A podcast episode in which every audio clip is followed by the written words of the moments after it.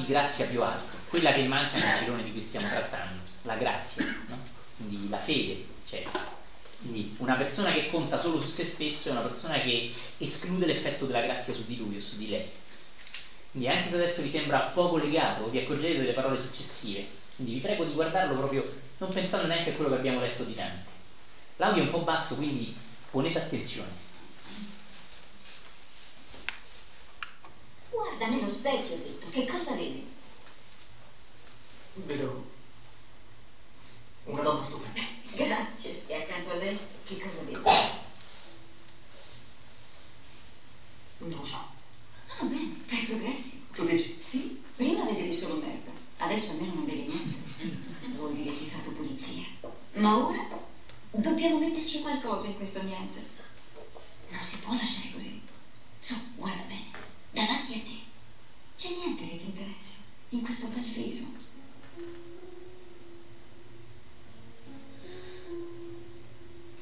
Non molto. Guarda bene nei tuoi occhi. Che cosa vedi?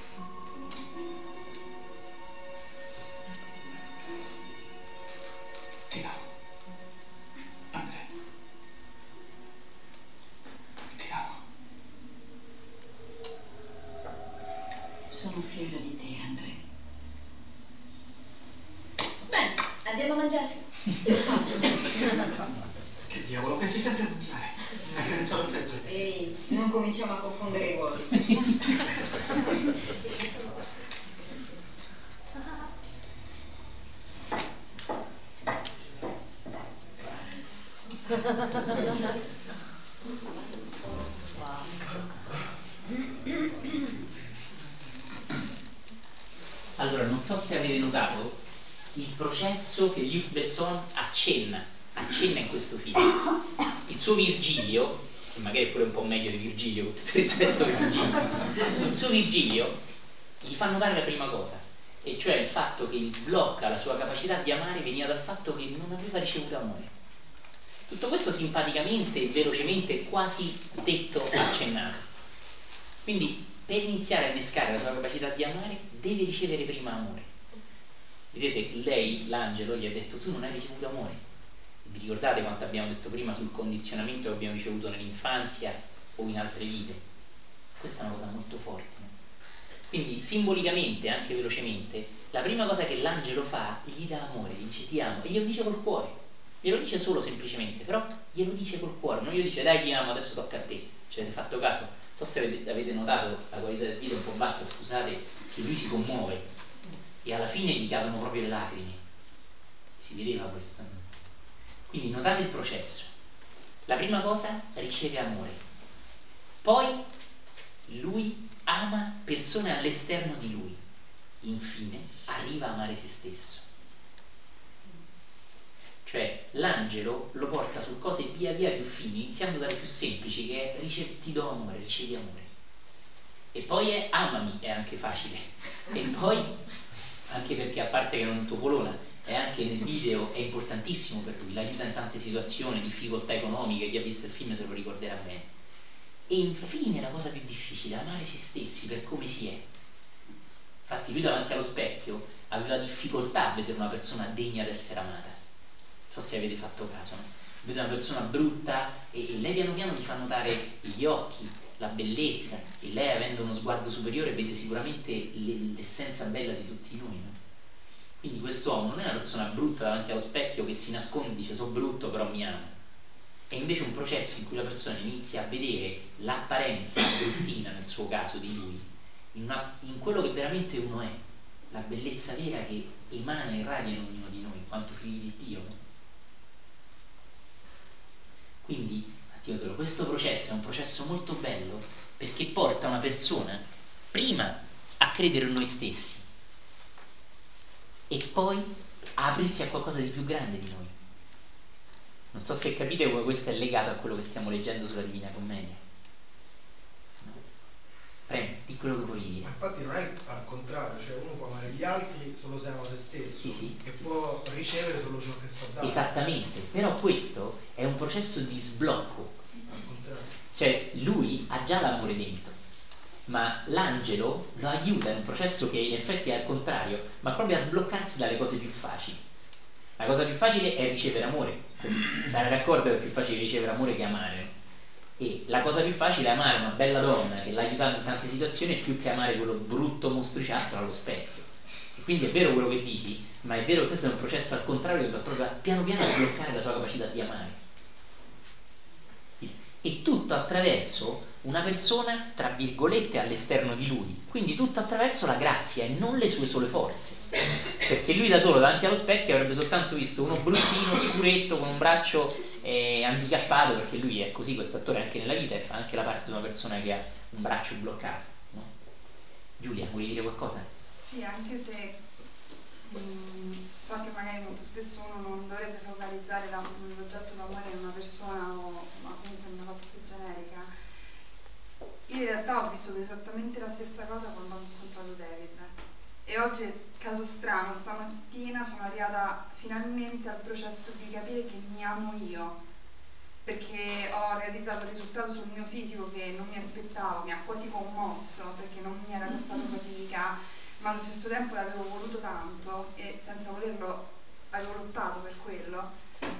E sotto la doccia ho iniziato a parlare a me stessa in terza persona e mi faceva ridere la cosa, ma in realtà mi sono resa conto di quanto in un anno questa cosa mi stia facendo cambiare talmente tanto dal prima essere una ragazza che aveva un disperato bisogno di essere amata perché non si sentiva amata da nessuno, ha capito e ha veramente percepito il vero amore, ha imparato a darlo non solo alla persona amata ma agli altri e ha iniziato a tirare fuori anche delle piccole caratteristiche di sé e delle piccole passioni che prima non aveva quindi in realtà è incredibile quanto e alla fine sia riuscita alla fine a capire che l'unica cosa che conta veramente fosse l'amore per se stessa. Ci ho messo vent'anni, ma c'è gente che non ci riesce mai.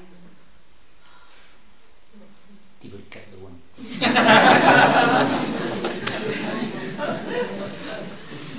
Buono, Mi è successo di non riuscire a riconoscermi nelle foto quando, quando hai, di solito scattiamo foto al uomo, quindi eh, rivederle, magari sceglierle o magari uh, so, usarle, spedirle, tutto il resto. Ho fatto una gran fatica a riconoscermi in quello che vedevo.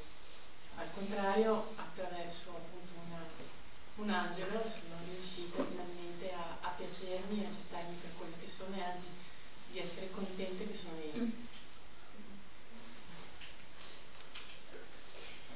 Ora vi faccio fare un breve esercizio. In questo gioco esercizio vi prego di essere con spirito leggero. Avete visto? Bravo, andiamo a mangiare. Bellissimo. È fantastico e coglie l'essenza della leggerezza sacra. Ora che sai amare, io e te cambieremo il mondo. Ma che andiamo a mangiare. Questa, questa nota è fantastica e si collega a quello che adesso farà morire da ridere questo pezzo di film che è invece Michael con John Travolta sono un, un angelo non sono un santo è un film anche illuminante che, che vedremo tra breve l'esercizio che vi faccio fare vi prego di farlo con estrema leggerezza ti inviterò a volerti bene semplicemente guardando quanto il tuo corpo, la tua mente, le tue emozioni sono sempre con te anche quando fai un mare di stronzate. Anche, quando, anche quando ti invischi in delle cazzate assurde in delle relazioni distruttive. Comunque la, il tuo contenitore fisico, emotivo e mentale la tricotonomia è con te e ti sostiene ti vuole bene. Anche quando fai le più grandi cretinate e tutto questo.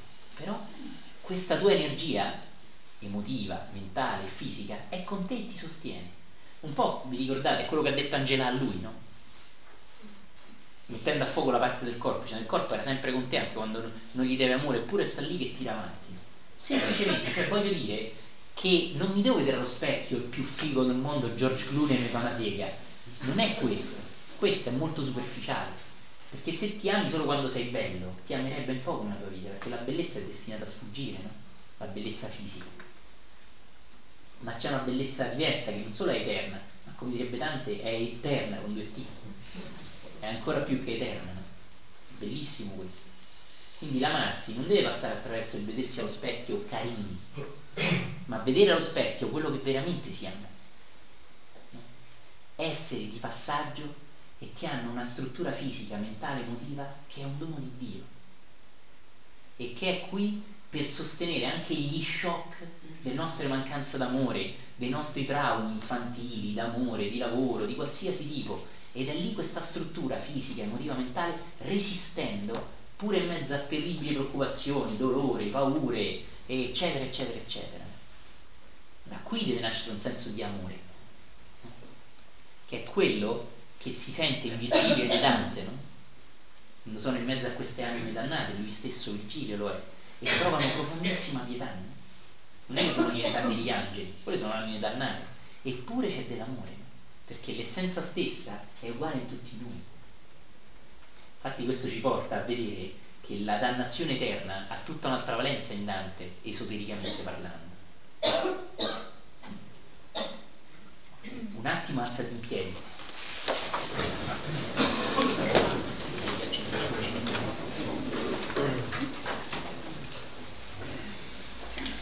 Attenzione, vi inviterò a usare le visualizzazioni, le forme pensiero. Ricorda quello che abbiamo detto sulla qualità del pensiero e di quanto spesso invece noi abbiamo una bassissima qualità, un bassissimo bicchiere di vino scrausissimo che chiamiamo semplicemente vino. La qualità di quello che visualizzo. Chiudi gli occhi e prendi a fare delle respirazioni lente e profonde. Riempo al massimo, completamente svuoto.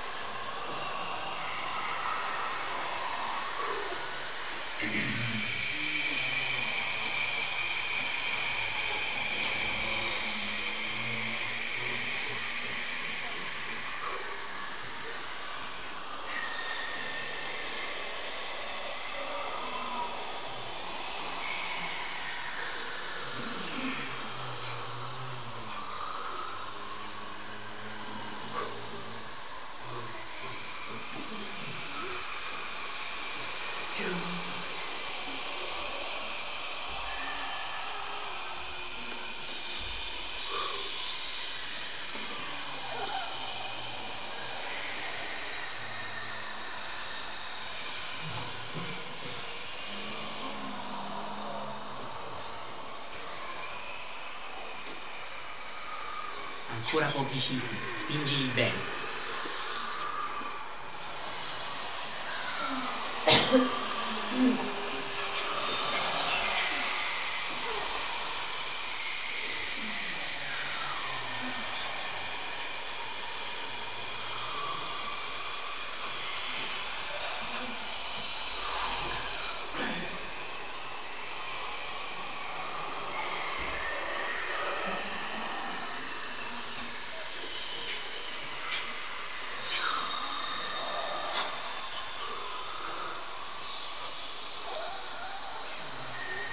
Ora lascia andare il respiro.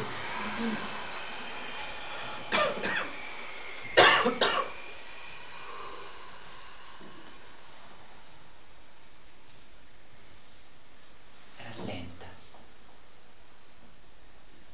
Accorgiti dei suoni che ti circondano.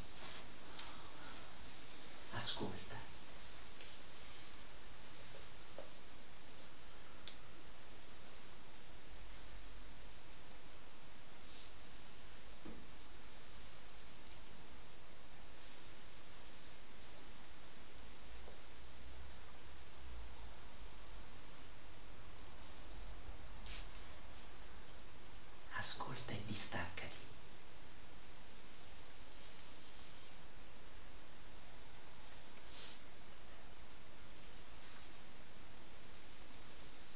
Visualizza una doccia luminosa cadere sulla tua testa e colare sulle tue spalle e sul tuo corpo.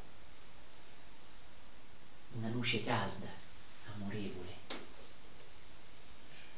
che dalla testa cola giù con gocce che cadono dalle dita, dalla punta del naso e che arrivano fino ai piedi.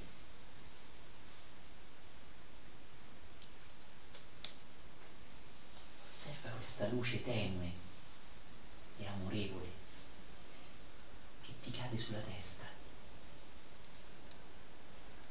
attraversandoti.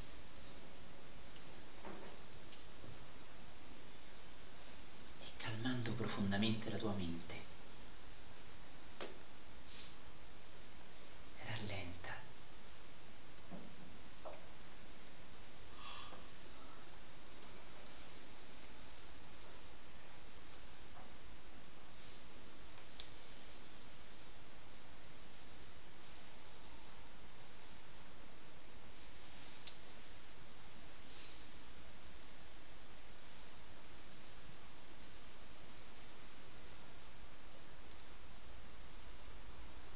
filo di voce, pronuncia le parole di potere.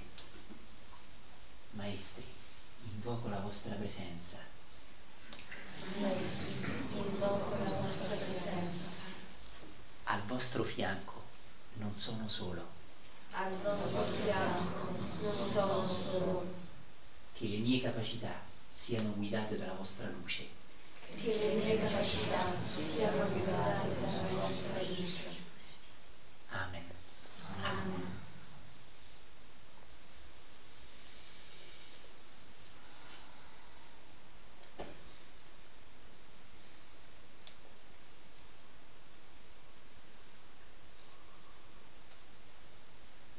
Osserva un bambino che gioca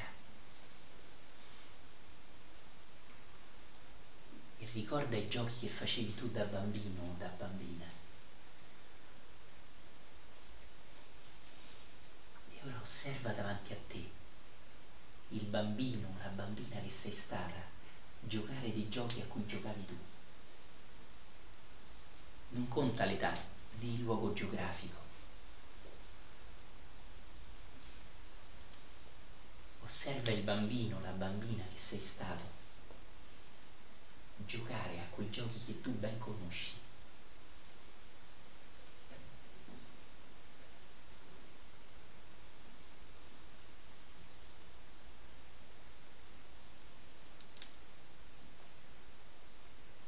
Senti l'intensità di quel gioco, la spensieratezza, la gioiosità innocente solo i bambini sanno contattare.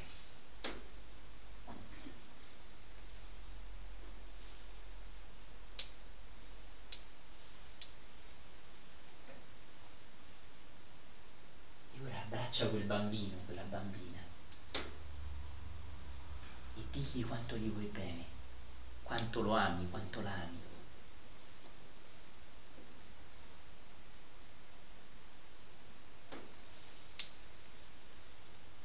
digli che è libero, libera di essere come vuole e che comunque avrà sempre il tuo amore. Non deve meritarsi il tuo amore. Il tuo amore è per lui, per lei, così com'è, così come vuole essere libero, libera.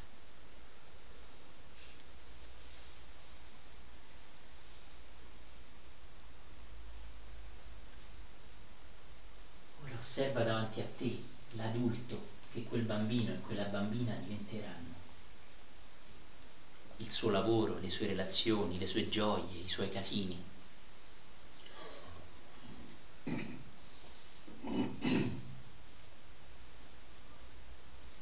E con un filo di voce pronuncia le parole.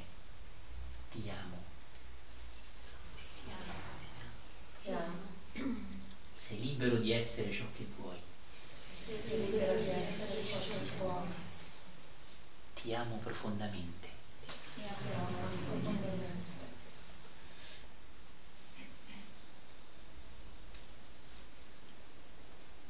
Ora osserva un bambino ridere.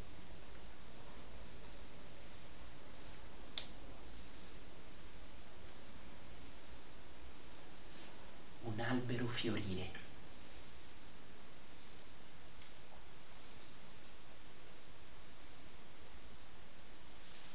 torrente ghiacciato scongelarsi e iniziare a scorrere.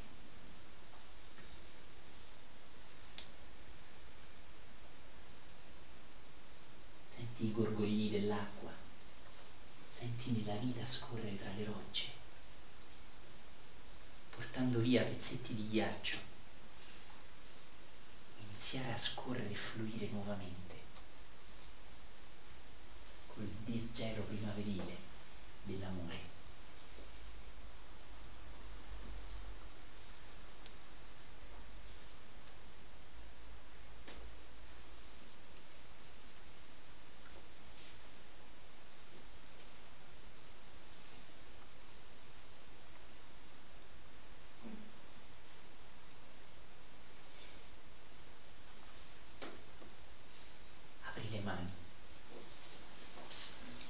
dal profondo emana pace, luce, gioia, amore per ogni cosa, per tutti gli esseri.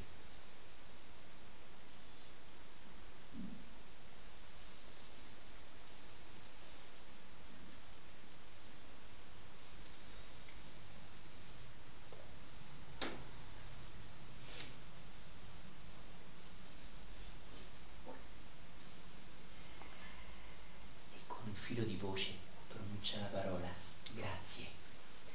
Grazie.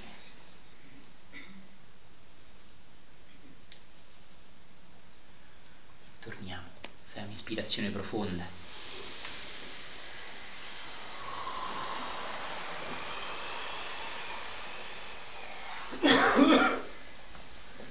Lentamente siedi giù, tra poco ti farò rialzare.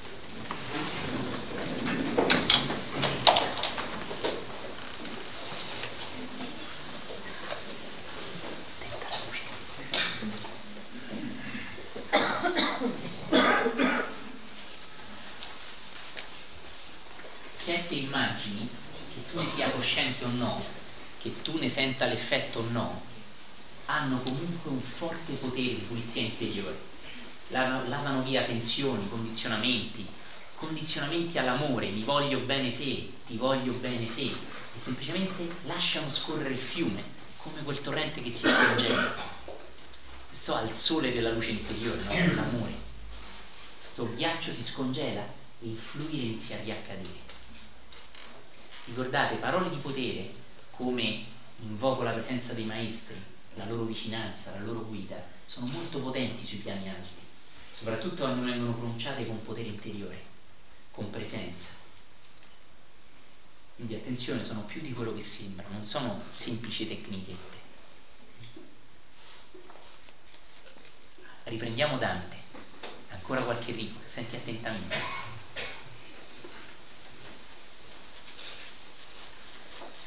Dimmi maestro, maestro mio, dimmi Signore.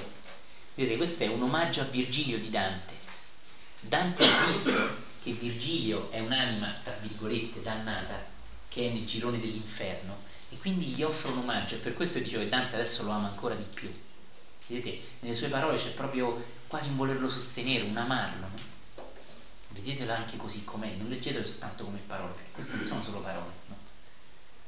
Dimmi, maestro, maestro mio, dimmi, Signore. Cominciai io per voler essere certo di quella fede che vince ogni errore. Quindi Dante, avendo la possibilità di sperimentare queste realtà, vuole sentire profondamente le verità spirituali, non si accontenta di saperle. Quindi vuole centrare quella fede, quella vera fede, che non è credo intensamente a una cosa semplicemente, e togliere qualsiasi errore, ovvero possibilità di mancare la luce interiore, Sapete? La parola peccato dal greco antico vuol dire lisciare il bersaglio. Questa è una cosa molto bella che dico spesso. Quindi mancare il bersaglio. Quale bersaglio? Non un centro con, con, i con le circonferenze col punto rosso centrale, ma il bersaglio di una vita vera, di una vita degna di questo nome, di una vita con la V maiuscola. E questo è l'errore di cui parla Dante lisciare il bersaglio del vivere davvero, della vita sacra, della divinità, della verità, degli stati profondi di coscienza. Quindi è molto bello cogliere le sue parole, la spiritualità di cui è pregna, no? E non è solo letteratura questa, no?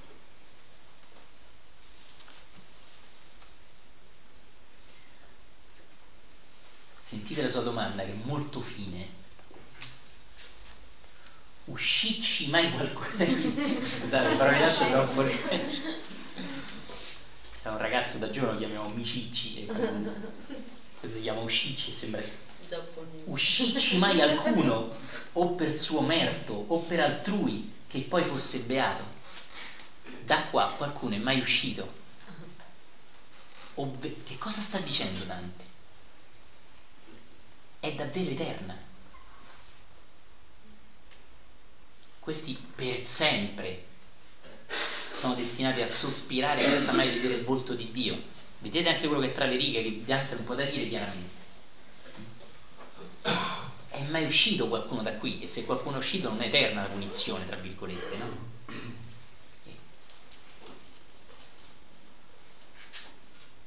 E poi dice Dante, non parla di prima persona, e quei che intese il mio parlar coverto.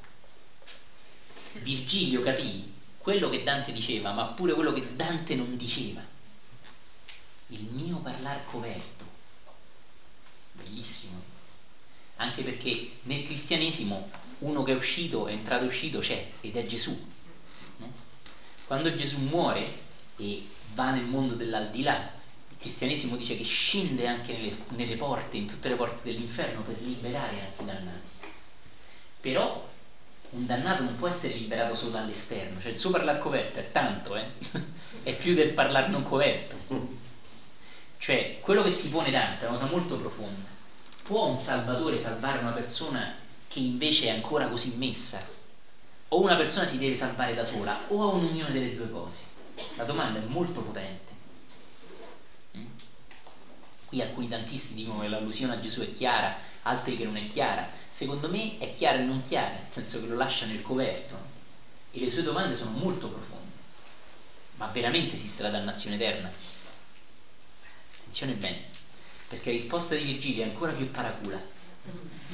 C'è la risposta per quello che può sentirsi dire, ah, vedi, è come dice la Chiesa, e c'è la risposta per quello che coglie le cose. Rispose, io ero nuovo in questo stato. Ma che vuol dire? Virgilio, da letteratura, poi nessuno sa se è vero, si dice essere morto nel 19 a.C. e Gesù si dice essere morto nel 33 d.C. Quindi Virgilio parla di se stesso che era appena arrivato in quello stato quando uno è sceso laggiù Io ero nuovo in questo stato, quando ci vidi venire un possente con segno di vittoria coronato. Chi è una persona che sconfigge la morte? Fortissimo questo. E attenzione, non è come Dante che è un non morto, che si trova in una dimensione da non morto, ma qui è uno che è morto e che è riuscito. Il sé possente, no? Qui Dante parla della figura del Christos, che non è solo Gesù di Nazareth, ma è uno stato di coscienza profonda. No?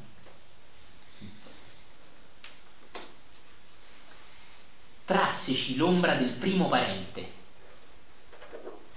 d'Abel suo figlio e quella di Noè, Adamo, il primo parente, Fortissimo, no? il primo, diciamo, uomo simbolicamente. No? Ha preso la sua ombra dall'inferno e l'ha portata via di Mosè leggista e ubbidente. Cosa vuol dire leggista e ubbidente? Mosè ha dato le leggi, le tavole delle leggi, quindi ha, ha dato la legge, ma ha anche obbedito a Dio. Vieni su nel deserto, ritirati, sparisci, porta il popolo di qua, di là. Quindi Gesù, eh, cioè Dante, chiarisce con due parole la figura di Mosè in modo straordinario, leggista e ubbidiente. Fortissimo. Anche Mosè era all'inferno. Cazzo, ho proprio speranza. E invece, simbolicamente, vedete, superficialmente, prima della venuta di Gesù erano tutti dannati, dopo la venuta di Gesù sono tutti, sono tutti salvi quelli che se lo meritavano. Che cosa vuole dire questo? Qui di nuovo parla della grazia divina che il Cristo simboleggia. La venuta del Cristo non è la venuta di un uomo fisico di nome Gesù, che invece ha ospitato in sé il principio elevatissimo del Cristo. È invece il simbolo della grazia quindi parla in maniera molto esoterica, molto sottile questo. Abram, patriarca e Davide re, Israele, con lo padre e coi suoi nati, e con Rachele, per cui tanto fe, e altri molti, e feceli beati. Bellissimo questo. Qui Davide re, Israele, con lo padre e coi suoi nati, parla di Giacobbe. Ora non voglio fare una parentesi troppo lunga biblica, no? Ma Giacobbe è quello della scala di cui abbiamo parlato l'altra volta, la discesa e la salita tra terra e cielo, anche dei sogni importantissimi degli angeli, della scala degli angeli, ma è anche quello che si innamorò della bellissima Rachele e che la voleva in sposa. Vi ricordate l'Antico Testamento? E il padre di Rachele disse: Guarda, devi lavorare per me sette anni. Attenzione, vorrei un attimo far vedere un simbolismo molto bello della Bibbia. E Giacobbe dice, beh, io sta donna la voglio, lavoro per lei sette anni. Al fi- alla fine dei sette anni, Giacobbe può sposare questa donna e il matrimonio accade la sera e giace con lei la notte. Ci fa pure tutto il resto, quello che deve fare, eccetera. Ma la mattina, vi ricordate, si accorge che non era Rachele, ma era Lia, la sorella maggiore di Rachele. E il padre disse, eh, eh, eh, purtroppo... la storia biblica la racconto come una storiella perché è una storiella, ma da un profondo significato. Lia è la sorella maggiore e io non ti do in sposa la sorella minore se prima non si sistema la maggiore. Eh, Giacobbe dice, cazzo, ho lavorato sette anni gratuitamente, ho fatto un mazzo così. E il padre gli dice, beh, se vuoi veramente Rachele, devi lavorare per me altri sette anni. Attenzione perché la storia è simbolica. E Giacobbe, che è quello che Dante finalmente dice viene liberato, lavora per avere Rachele altri sette anni, alla fine dei quali ha finalmente in sposa Rachele. Ora attenzione, vedete, Rachele e Lia dalla Bibbia hanno due temperamenti molto diversi. Lia è una persona attiva, Rachele è una contemplativa, è una bellezza contemplativa. Quindi il testo, che è una storiella ridicola detta così, che cosa ci insegna? Che prima devi diventare una persona dinamica, una persona che agisce, con un duro lavoro, sette anni. Sette è simbolico e tra poco troveremo un castello cinto di sette mura. Chi era il gruppo estivo in Sardegna, vi ricorderete che del sette abbiamo parlato, eppure nella cattedrale di Alghero c'è la Madonna con sette pugnali nel cuore, vi ricordate? E di fronte anche Moicaldo con la penna, se lo ricordo, c'è anche la Madonna con sette medaglie, cioè che, ha, che è arrivata a primeggiare su tutti i sette livelli dell'essere. Questo ne vorrei parlare con calma, andando avanti, chi c'era in Sardegna lo ricorderà. Però ora c'è il primo richiamo ai sette. Quindi Giacobbe, vedete, prima deve guadagnarsi una vita attiva, Lia, e poi, solo dopo aver lavorato, essere una persona attiva, può arrivare alla vita contemplativa. Rachele. Sette anni, non furono sette anni, sono simbolici, Sette anni, un anno per ogni dimensione dell'essere, l'aura è divisa in sette strati nelle nostre orientali. No? Sono molto forte queste. Prima di diventare una persona che agisce, la parola karma vuol dire agire, un guerriero che agisce veramente che non reagisce. Poi altri sette anni per raggiungere la sposa contemplativa, quindi la dimensione contemplativa. Quindi la Bibbia dice un insegnamento profondissimo ci dà, e che prima dobbiamo diventare degli esseri attivi, dinamici, accesi, Ricordate la cura degli ignavi. Attenzione, è sottile questo. E dopo un duro lavoro, sette anni, per diventare dei contemplativi. E i contemplativi qui, secondo il mio punto di vista umile, è la capacità di fare entrare la grazia di Dio attraverso la contemplazione e quindi di superare i sospesi nel limbo. Quindi attenzione, quando cita Giacobbe, io mi sono chiesto perché cita proprio Giacobbe? Perché oh, nell'Antico Testamento ce n'erano 21 miliardi da citare, mica solo Giacobbe, ma c'è un motivo. Questo è fortissimo. Quindi Giacobbe è una persona che prima è dovuta diventare un guerriero dell'agire, dell'azione pulita, e poi un guerriero della contemplazione. Ovvero, scusate se lo dico così, prima supera l'ignavo con sette anni di duro lavoro ed agisce veramente, poi, con altri sette anni, supera il limbo diventando un contemplativo che si apre alla grazia divina. Fantastico. E rispondi che Dio che sta dicendo.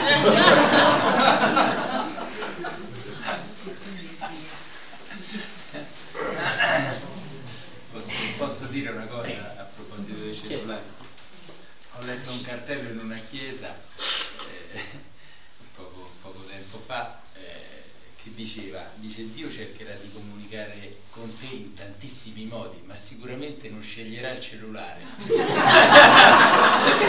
Ricorda che mi spegne, Ottima cosa, bellissimo. Attenzione perché qua siamo alle porte della grazia, che non è quella del cellulare, ma è fortissimo e adesso si ricollega al pezzo di film che voglio farvi vedere. Vi prego di notare come Dante abbia espresso queste profondità e sicuramente profondità enormemente più profonde di quelle che stiamo cogliendo adesso nella cosiddetta poesia, letteratura, commedia. E questo è straordinario perché non riguarda, come sempre dico, la storia di un uomo dei primi del 1300, della Firenze dei primi del 1300 o della Toscana delle prime del 1300, ma riguarda ognuno di noi nel percorso di autoelevazione. E quindi Giacobbe, ne vorrei parlare anche un po' nel prossimo incontro, è un simbolo importante. Tra l'altro Giacobbe è quello che combatté con l'angelo, ve lo ricordate? Ha combattuto una notte con l'angelo. Oh, due palle così, ci ha combattuto un angelo. Simbolicamente che cos'è? combattere con un angelo. Nessuno combatte con un angelo, no? È l'angelo.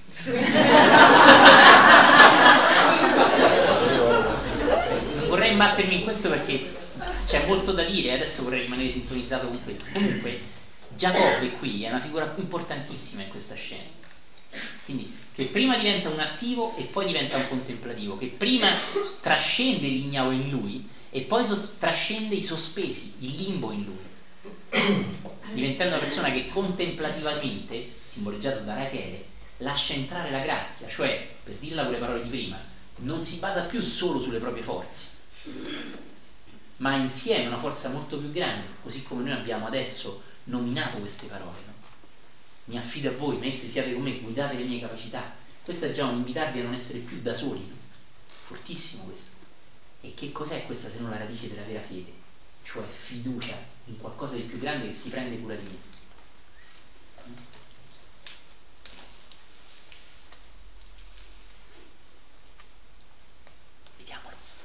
Nell'aria adesso, scusate. Allora, questo film, un pezzo di film vi faccio vedere, è in inglese, non l'ho trovato in italiano, ma non è importante. Il pezzo successivo in italiano è la parte più importante, in cui i discorsi sono più importanti. Ed è un angelo matto che semplicemente mentre cammina vede un, un toro in mezzo a un campo. E inizia a dire battaglia, battle. Si mette lì, lui è l'arcangelo Michele, mica uno qualsiasi, di battaglia se ne intende, e va con un tono di leggerezza che è anche Angela, che dice dai andiamoci a mangiare qualcosa, va per gioco a combattere contro un toro. Il toro sapete che è anche il simbolo della nostra natura inferiore, il contadino che cavalca il toro, il torero luminoso che vince il toro, eccetera, eccetera. Neanche qui, giocosamente, un simbolismo antico ripreso in chiave moderna. Sì, sì, prima questo proprio la dopo. Sì, sì. Ok. Attenzione, silenzio perché si sente poco.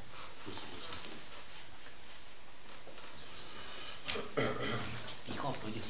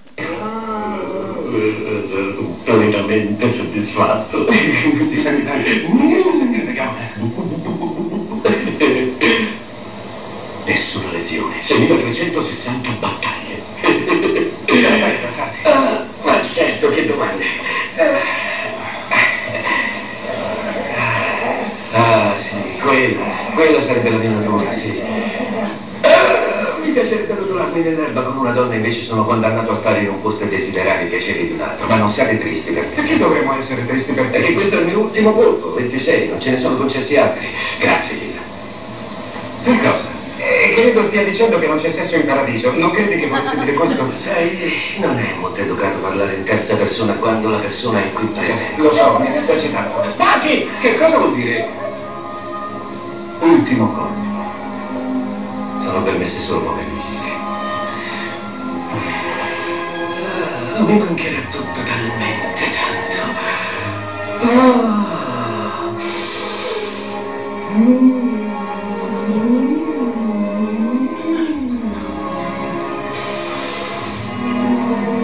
Perché sei qui? E perché hai detto che ha qualcosa a che fare con me? Ah. E solo ha avuto un diverbio con il vento del nord. Chi era più intelligente, più forte? Il vento ha visto l'uomo che camminava per strada. Scommettiamo che io gli faccio togliere l'impermeabile. Detto no. Certo la scommessa, disse il sole. Il vento comincia a soffiare, soffiare, soffiare. Ma più lui soffiava, più l'uomo teneva stretto attorno a sé l'impermeabile. Poi il sole cominciò a brillare e sorrise. E fece più calmo. E l'uomo si tolse l'impermeabile.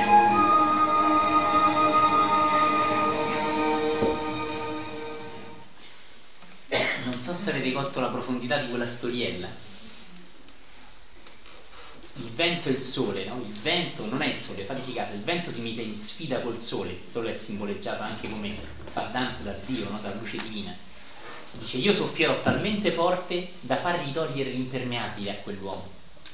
Invece accade che più soffia forte, più l'impermeabile viene stretto dall'uomo perché ha freddo. E quindi l'intento del vento era forza contro forza soffiare talmente tanto da strappargli l'impermeabile. Invece più soffiava e più la persona se lo stringeva addosso. Il sole invece, iniziando a brillare, gli ha fatto togliere l'impermeabile senza strapparglielo via. Se l'è tolto da solo, cioè rispettando il suo libero arbitrio. Una sua scelta togliersi l'impermeabile, non una forzatura del vento, non una violenza del vento. Vedete, questa semplice storiella che ci fa vedere un po' la pazzia di un uomo libero, un uomo di Dio, perché poi quello nel film è veramente un angelo ed è molto bello il film, ci parla della fede, di quella fede, di quelle dimensioni elevate, che non possono essere indotte a forza come il vento che vuole strappare l'impermeabile, i condizionamenti di una persona, ma più insiste per strapparglieli, più quella si ristringe addosso i condizionamenti. Ma quando il sole, l'amore, la luce, la pace splendono su questa persona, questa persona si ritoglie da soli i condizionamenti e si apre alla sua natura divina. La storiella buttata lì in maniera molto leggera, molto profonda e vi invito a rifletterci profondamente. Un attimo a la schiena.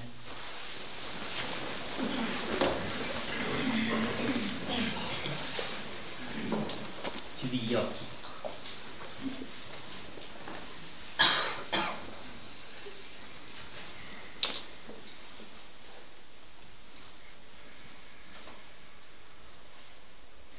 visualizza profondamente questa immagine.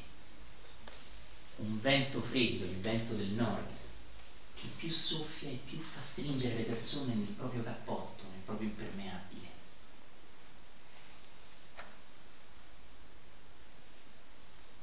Interiorizzala profondamente. Ma quando cessa di soffiare al calore del sole, le persone si tolgono spontaneamente, senza violenza, i propri cappotti e i propri impermeabili, nascendo cioè da loro il desiderio di toglierseli.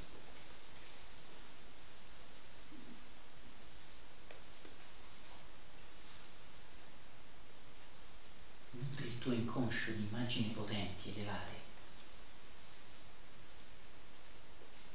Hanno più effetto di quello che ti sembra. E ora visualizza davanti a te il fiume, il torrente di cui parlavamo prima scorrere, essere più grande, un piccolo fiume. Senti il suo gorgoglio, guarda la sua acqua placida scorrere in pace, armoniosamente. Avvicinati alla riva di quest'acqua e osserva gli alberi riflessi sulla superficie e le nuvole del cielo.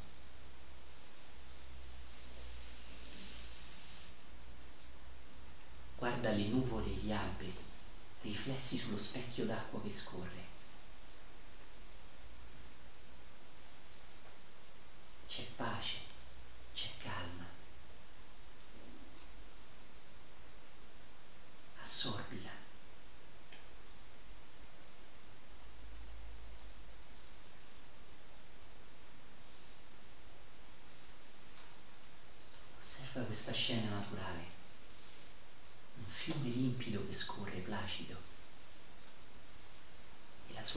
così limpida essere uno specchio che riflette le nuvole e le fronde degli alberi.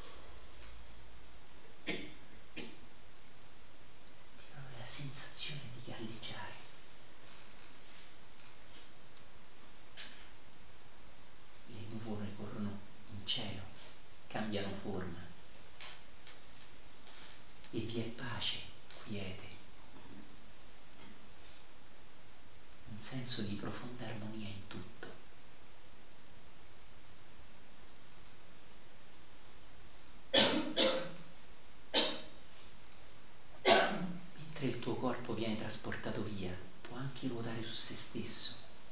Tu non controlli nulla, ti abbandoni completamente. Senti la sensazione di andare, di scorrere.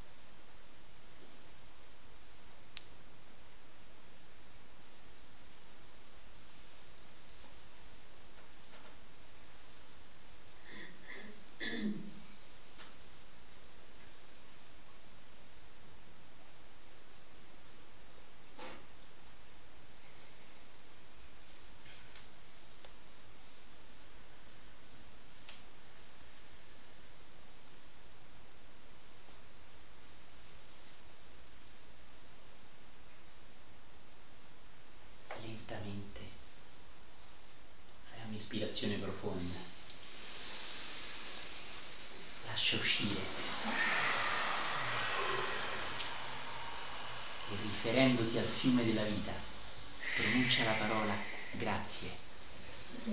Grazie. Grazie. E torniamo.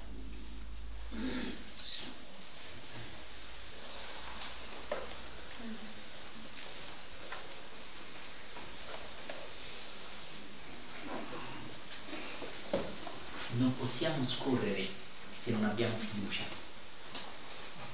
Se tu hai davanti a te un fiume nel quale non hai fiducia, non entri neanche. Tutt'al più ti bagni solo i piedi. E così è la gran parte della gente con la vita. Non vive davvero perché non sprofonda dentro la vita. E perché questo? Perché teme il fiume, non ha fiducia nel fiume, da cui vedete la vera fede. La persona che entra nel fiume completamente è un simbolo, non si chiede sì entro, però do a Namo, dove porti, mi puoi fermare il certificato che dopodomani arriveremo? Puoi assicurarmi che non batterò la testa su una radice? Scusa, e le rapide? Capisci? Se tu hai un po' di fiducia, tu non hai fiducia. O hai completamente fiducia o non hai fiducia. La fiducia non è modulabile. Ti do 10 fiducia, 21 fiducia, 100 fiducia. Se tu hai quasi del tutto fiducia in una persona, è un modo gentile per dire che non ti fidi di quella persona.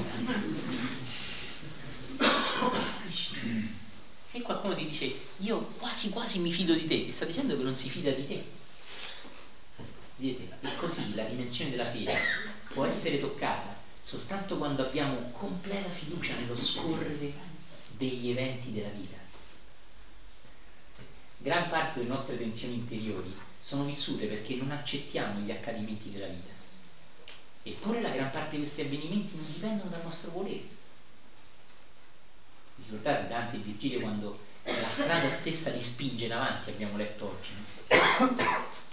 Questo è molto profondo. Questa è la radice della paura. Quando una persona non ha fiducia nello scorrere del fiume della vita, ha paura della vita e avendo paura non ha fede. Pensate com'è diverso da io credo, bene, tu hai fede. Pensate a una persona sul, sul bordo di quel fiume che dice io credo nel fiume. Una persona dice bene, gli dà il diploma di tu hai fede. E pensa invece a una persona che si spoglia simbolicamente tutte le proprie maschere e che entra nell'acqua abbandonandosi completamente. Dove va? Va.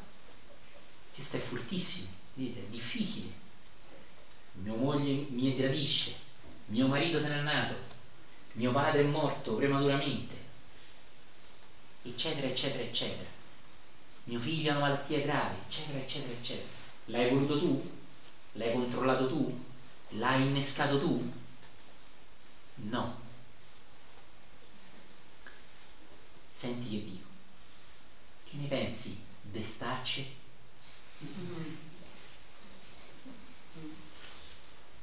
No, bene, allora fa una cosa, cambia la situazione adesso. Eh, ma non posso. E allora arrenditi. Perché tu puoi fare due cose. Arrenderti e essere in pace, anche se non felice. Oppure combattere continuamente e non essere in pace e non essere felice. La domanda è, combattendo, tirando fuori le unghie, cambi qualcosa? La risposta è sì, le peggiori le cose. E allora, che cos'è la vera fede se non arrendersi completamente a qualcosa di più grande di noi, come una persona al fiume? Vedete, queste visualizzazioni sto usandole per farti arrivare un messaggio che sia anche nell'inconscio, non solo razionale. Ed è proprio il senso di arrenderti completamente allo scorrere della vita. Pantarelli, che per i greci, no? Arrenderti completamente. E la meditazione ci insegna proprio questa resa completa. Una persona è in pace quando si arrende, quando smette di combattere. E allora questo girone di cui oggi parliamo ci porta proprio a questo, a renderci a qualcosa di più grande di noi, a non contare solo sulle nostre forze. E questo è grandioso. Ascolta gli ultimi versi, sì. volevo condividere questa, questa visualizzazione se posso. Certo. E allora è stato bello perché quando tu hai detto del fiume, di rispecchi, se si rispecchiavano gli alberi, ho visto la mia immagine e mi sono buttato subito. È stato bello, io nuotavo. Poi tu hai detto il morto a galla e sono rimasto eh, appunto a galla con la testa quindi eh, diciamo con la, con la faccia verso il cielo e mi lasciavo portare. Poi tu hai detto di rigirarsi, mi sono rigirato e c'è stata una, come dire, un, un qualcosa di automatico nella mia testa che ha detto bene così ti rigiri, dai magari un colpo con le gambe e aggiusti un attimo se ci sono delle pietre. Esattamente. cioè, volevo dare questa piccola aggiustata. Che non ci avevo pensato completamente a questa cosa finché stavo a galla, molto a galla. Eh, allora ho osservato questo, questo mio, diciamo, impulso. Ho detto, no, ma lascia, cioè, allora che esercizio. Eh, è stato bello proprio. Proprio bello. Cioè, accorgersi di questa cosa e poi lasciarla andare di nuovo. Eh, e tra l'altro dopo, cioè sentivo caldo prima e poi dopo non, cioè non lo so, come se ci fosse più freddo. E poi ho visto il primavera si è messo il giubbotto. Dà il senso non mentale dell'arrendersi completamente. Ed è un esercizio col quale potete giocare voi, arrendervi semplicemente. Le figure mentali non possiamo sempre usarle per creare preoccupazione, agitazione e paura è pure tempo di usarle per creare qualcosa di sano, di elevato, come quella di arrendersi, rilassarsi, avere fiducia nello scorrere della vita. Tutto questo l'uomo gli ha dato sempre mille nomi diversi, quella tecnica spirituale, quel tal maestro, quella corrente religiosa. Queste sono tutte stupidaggini. Il fatto è, l'hai toccato o no? Fin quando non lo tocchi non ti riguarda. Cambia religione, prendi il diploma dal guru, non ti riguarda quando lo tocchi, ti riguarda, fa quello che ti pare e ti riguarda. Ricordi Santa Teresa d'Avila? Ama e fa ciò che vuoi. Non andare a cercare il diploma dell'amore. Capisci? Questa è una cosa fortissima. Sblocca, come abbiamo visto col film Angelano. Fortissimo. Una cosa, se io, una cosa sulla fiducia, mettiamo che cioè, mi stai preparando da mangiare e io mi fido di te, so che tu sei bravo a cucinare e quindi cioè, io mi fido che tu mi fai un buon piatto di pasta, eh, però non mi fido di te per aprirmi il cuore e farmi un'operazione. Giusto? La fiducia io ce l'ho per una cosa e non ce l'ho per l'altra. Quindi se tu mi dici che eh, o ce l'hai o non ce l'hai, Vuol dire che un cuoco non ti farà mai un'operazione al cuore. no, vabbè, intendevo dire che c'è. Ma comunque io invece intendo dire proprio questo. C'è un canale, c'è un posto dove c'è fiducia e un altro dove non c'è. C'è una condizione nella quale io ti do fiducia, nell'altra te la do. il cuoco se esce dalla cucina e ti dice vieni qua sdraio ti tolgo un pezzo di cuore. Ma questa non è fiducia questa è idiozia. Ma soprattutto ma che cazzo di cuoco hai scelto? Una curatella al contrario quello che voglio dire è che se tu hai fiducia nel cuoco se ti cucina un piatto al pesto ma se ti cucina eh, un pesce al forno no quella non è fiducia. Capito? ma quello è un cuoco. E fa, fa il suo gioco da cuoco nella tua vita. Ma tu non devi chiedere a un cuoco di farti un'operazione di luci però io so che è un cuoco comunque. Cioè è dato da, la fiducia mia è data dal mio sapere che quello è un cuoco. O forse lui sa che è un cuoco.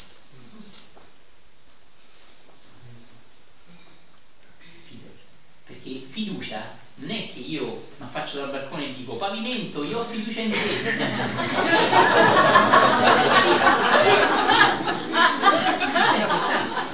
Anche perché se vivi al primo piano ci può pure provare.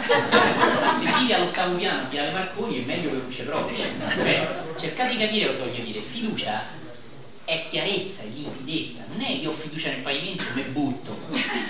Perché quello fa il pavimento quindi il chirurgo è un chirurgo, non è un cuoco.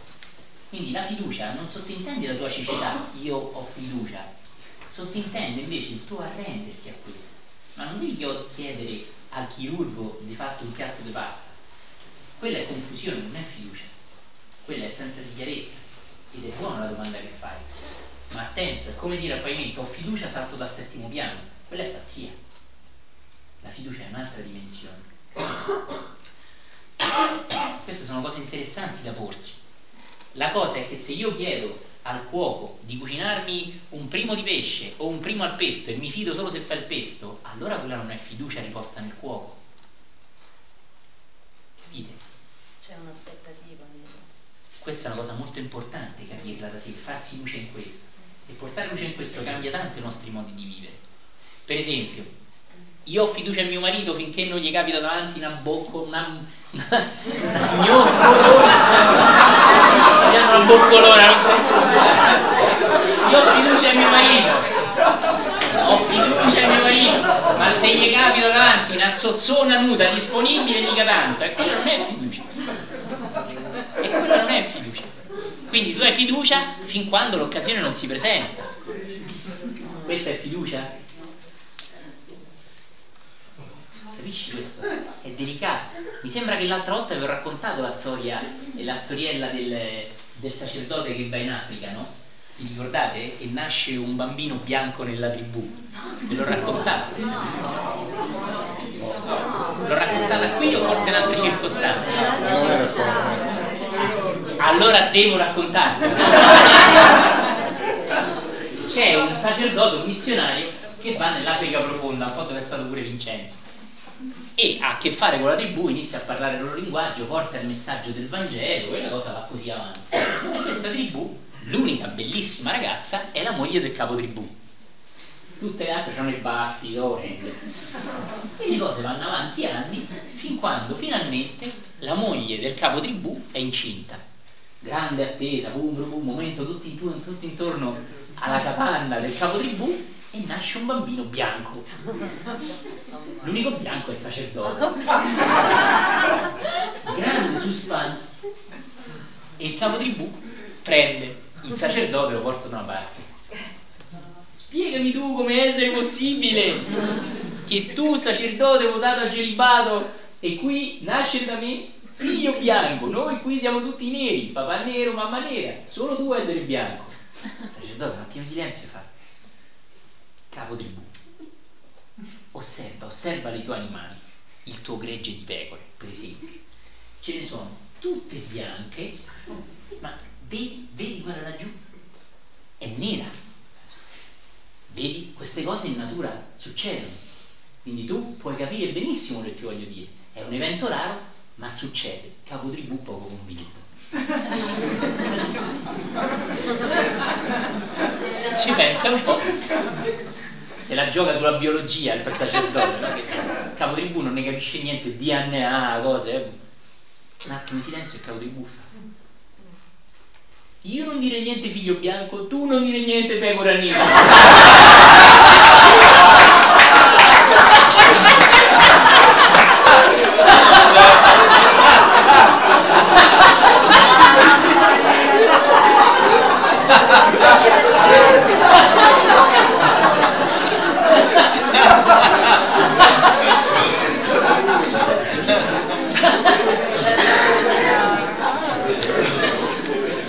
Così, vedete? Questa non è fiducia.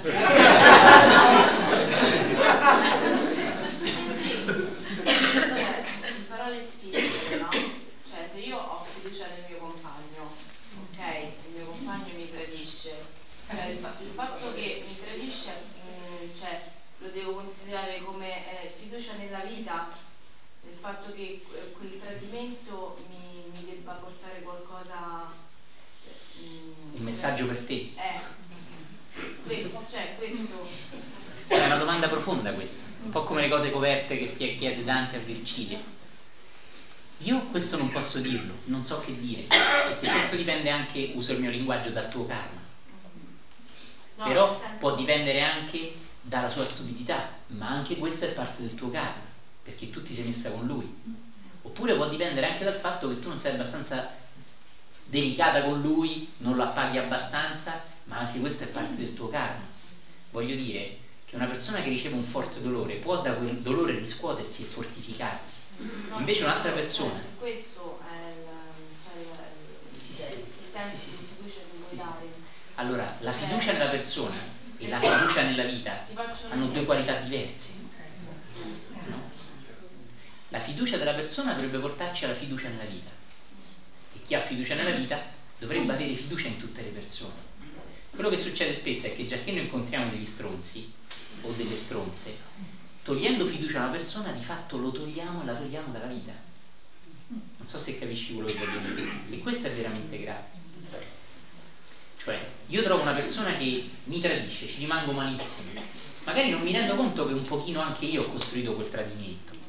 Per esempio non vedevo certe cose, non davo certe attenzioni, non ero abbastanza amorevole col mio compagno, eccetera, eccetera.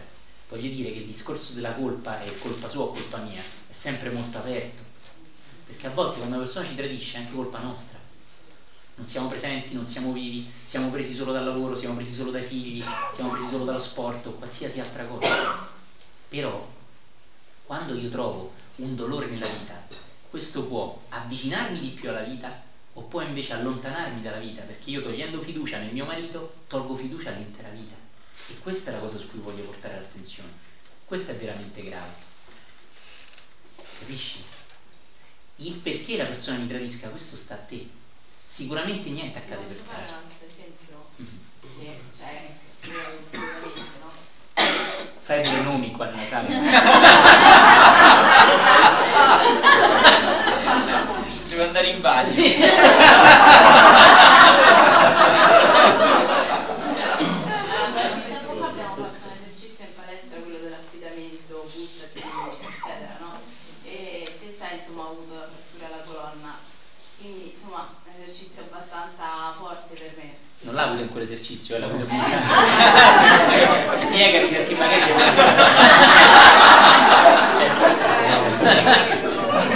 E cosa è successo? Che eh, tu eh, ovviamente dici, "Eh, quando non fate i soldi che vi guardate dietro la fiducia, fiducia, fiducia, eh, buttatevi, andate, non volete... Vabbè, ho detto, vabbè, ho tiro. E io ovviamente mi sono buttata, come dici te, e ovviamente questa persona non mi ha preso perché si stava allacciando l'orologio.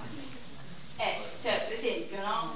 Cioè, questa cosa io come la dovrei vedere? Nel senso, per me è stata, to- cioè, è stata abbastanza tosta aiutarmi, perché comunque avevo le mie remore su- sulla mia ferita. Eh, non girare per controllare che ci sia, ok, non mi controllo perché mi affido e poi che sta allacciando l'orologio, io cado, no? Per dire che, cioè, vol- mm, Posso, posso dire, Carnicamente probabilmente. Cioè, voglio farti una domanda un po' offensiva e con questo la rivolgo a tutti noi. Perché ti è capitata quella persona? Non mi devi dire perché, voglio solo chiederti, è un caso?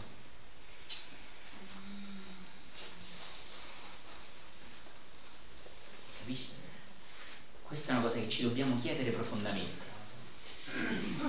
Perché un'altra persona è capitata una persona che l'ha presa, l'ha incoraggiata a buttarsi tipo Angela nel film, e te invece è capitata quella che quando ti butti non ti prende?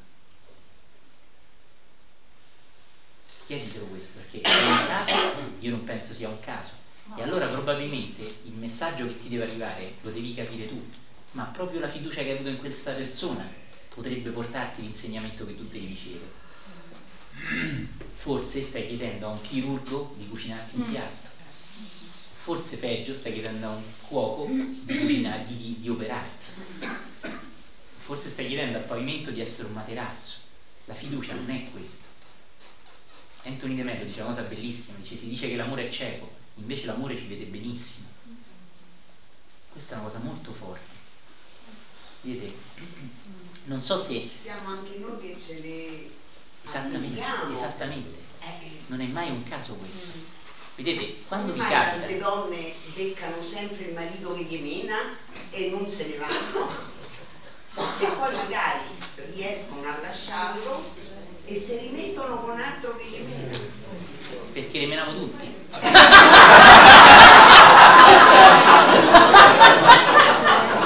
scherzando. Perché forse cerca delle pratiche un po' strane. Perché magari gli piace. No, questo è molto interessante. Questo è molto interessante. Però vedete, il messaggio che uno di noi deve, deve prendere dalla vita è un mistero. Il fatto che noi sappiamo, e che i mistici ci dicono, è che anche io un po' vedo, è che alla vita non importa quanto alto deve essere il volume della tua lezione, se non lo apprendi deve aumentare il tuo volume. Quindi io ti voglio chiedere, secondo te questa esperienza ti vuole dire che non ti devi fidare o che forse devi imparare a vedere le cose? Ti vuole dire che sbagli a fidarti, cosa che secondo me non è? O piuttosto ti vuole dire che forse è bene anche che ti chiedi come mai attiri certe persone? Questa è una cosa molto importante. E per ultimo, a volte, prendendo una batosta, a volte, anziché irrigidirci, ci sciogliamo.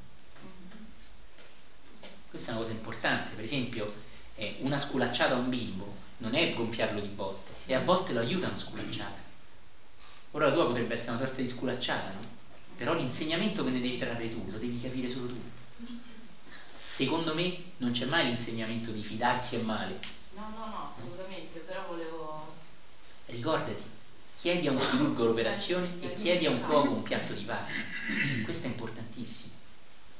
Non so quanti di voi sono separati o divorziati. Io continuo a sentire persone che parlano malissimo dell'ex marito, dell'ex moglie, dell'ex compagno, eccetera, ma nessuno dice mai ma perché te lo sei sposato?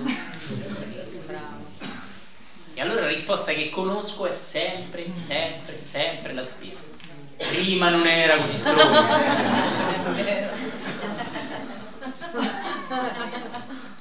Io la dico parole mie. E però tu la sentirai in mille salse diverse, ma è sempre la stessa. Allora tu stai davanti a, una, a un codardo. Guarda, prima, prima lui era il pirata dei Caraibi. Io non ci credo più ormai. Prima non era così, era un uomo di cuore, generoso, coraggioso, ora è una pecora, un codardo. Ma prima, se lo vedi, se lo vedi prima che era la stessa pecora, era lo stesso codardo, ma tu non vedevi. E quindi il divorzio non è causato dal fatto che lui è una stronza, lo posso dire, ma dal fatto che tu non vedevi. E si ringrazia il cielo che adesso vedi di più, ma non ti pensare che lui è diventato uno stronzo e prima non lo era, anche perché mettiamo il caso che prima di sposarti non ero stronzo e poi ero stronzo, è colpa tua, oh! scherzando, non è questo. Ma se il matrimonio l'ha reso un codardo invece ti eri sposato Rambo, sei sposata te, chi gli hai fatta questa? No, cioè, in un modo o nell'altro, la responsabilità è sempre la tua.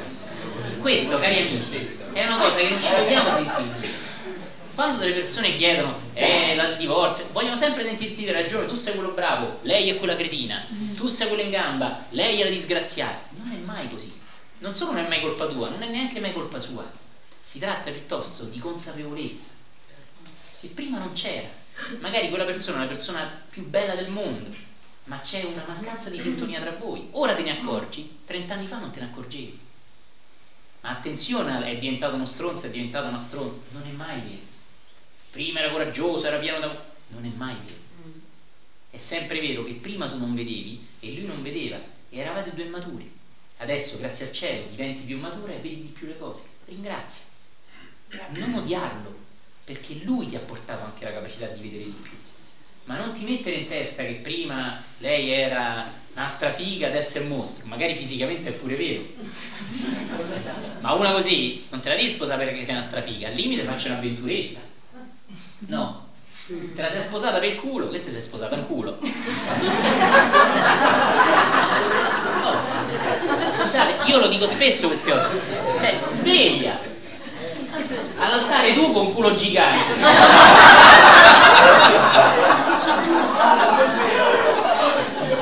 È importante. Questa cosa è sei sposata un culo e poi dici, sai, dopo 21 anni di matrimonio non capisce bene le mie sensibilità inferiori.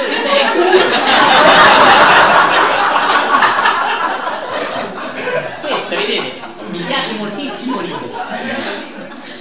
Ma è così. L'iniziato si prende le responsabilità della sua vita, non dà mai la responsabilità a lei, a lui. E perché sia facile stare qui seduti a dire sì, in realtà quando si tratta di vedere le tue responsabilità, di nuovo dici no, è sempre colpa di lei, colpa di lui. Nella vita, nella gran parte delle vite attuali, c'è quasi sempre una separazione, quasi sempre. E a volte quando non c'è è pure peggio, perché ci sono vite che vanno avanti, vanno avanti di relazioni distrutte già da anni. Evidentemente il nostro stato evolutivo è tale che deve imparare dalle separazioni. Accettiamo. Se c'è una separazione, smettiamo di dar colpa a lui, lei, impariamo piuttosto la lezione che è per lui. Questa è una cosa molto importante. Se tu ti sei sposato l'avvocato rampante perché ti piaceva la Lamborghini e la super villa al mare, e che ti offendi che adesso non segue le tue dispiaceri, non ti ascolta tanto? Ma quando mai ti ascoltato? Non ti ha mai ascoltato che però adesso te ne accorgi. E allora che colpa c'ha quel poraggio? Eh, ma mio marito non capisce che i miei figli hanno bisogno, si è comprato il quarto orologio costoso. Il quarto? Ce n'aveva già tre? che ti aspettavi? Ce n'aveva già tre. Aveva comprato altri tre mentre era sposato te. Il primo gli ha regalato te. Eh, ma poi devi capire... No, non c'è niente mai che non vada negli altri. Questa cosa è difficilissima a me non c'è mai niente che non vada negli altri. Il che non vuol dire che sei un codardo, non mi accorgo che è un codardo. Vedete, questa è illusione. Cercate di seguirmi. Questa cosa è molto forte, mi trovo spesso a parlarne. Il fatto che io voglia bene una persona non vuol dire che la devo idealizzare. Se questa persona è un debole, io so che sto con un debole, lo so, e non mi invento dopo 21 anni che lui è un debole e prima invece era comando. Non lo era. Non mi invento che oggi manca di responsabilità e sensibilità e prima invece era Gautama il Buddha. Non lo era. Piuttosto oggi mi accorgo di cose di cui vent'anni fa non mi accorgevo e non è colpa sua, non è neanche colpa tua. Posso dirti una cosa? Entra nel fiume e scorri con pace, benedicendo tutti, anche quello che chiami disgraziato di tuo marito. Accettalo Capisci? Non sto dicendo che quella persona, scusate se dico un po' di parolacce, non sia uno stronzo. Quello che sto dicendo è che già è uno stronzo. Solo che magari vent'anni fa uno non aveva bisogno di uno stronzo, vent'anni dopo no, cioè uno ne aveva bisogno, vent'anni dopo. Può essere anche questo. E allora perché accusarlo? Certo, infatti. Questo è Nel senso le persone cambiano un po', si possono evolvere, quindi possono cambiare i bisogni, quindi due persone che prima erano compatibili che si incastravano bene possono non esserlo più. Assolutamente. Il non accettarlo porta alla guerra, secondo me. E quella guerra è una scuola che ci insegna a essere più in pace e non a fomentare la guerra. Come ben detto hai, le persone evolvono, non involvono mai. In natura nessun albero nasce grande e piano piano diventa piccolo. L'universo si sta espandendo, non si sta chiudendo, quindi tutto sta evolvendo. Invece tuo marito L'hai sposato che era il più figo del mondo, il più coraggioso, il più buono, eh? E invece è l'unico della terra dell'unione che è involuto e che è uno stronzo. Tutt'al più sarà un pochino migliore. Ah no, che dici? E invece è così. Tutt'al più è un po' migliorato, non è peggiorato. Il fatto è che tu ora sei, vedi delle cose e non fartene una cosa la gran parte delle persone passa decine di anni con rancori enormi dentro e poi viene corsi miei, di tutti di meditazione per essere in pace e non sarà mai non sarà mai in pace perché non lascia andare questo è grandissimo non accetta mai non dice mai sia fatta la tua volontà ho fiducia in te scorro col fiume della vita capisci questo? potremmo parlare tantissimo, vorrei leggere ancora qualche rigo di Dante e farti anche vedere un'ultima proiezione. Volevo dire una cosa che mi è successa riguardo a questa cosa dell'accettazione, mm, che tante volte si legge su tanti libri, tu lo dici tante volte, no? Effettivamente abbiamo delle resistenze incredibili, soprattutto a non accettare una cosa che non ci piace, perché accettare la cosa che ci piace, che ci porta, allora, però quando succede qualcosa che noi giudichiamo bello o brutto, non lo accettiamo. E, ehm, per un sacco di tempo io ho avuto tutte le mattine mi svegliavo non ricordando mai i sogni, con un'angoscia che non so dove era andato o non era andata, un'angoscia, un, malessere che comunque fino a metà giornata mi accompagnava. E, e comunque cercavo di vederla, di leggerla, di comprenderla. E mm, in realtà comunque c'era qualcosa che non me la faceva accettare. Dopodiché ho pensato, dico, non lo so che cos'è, non mi importa, è qualcosa che sta passando, che evidentemente ha trovato questo canale, non so che, deve esporre.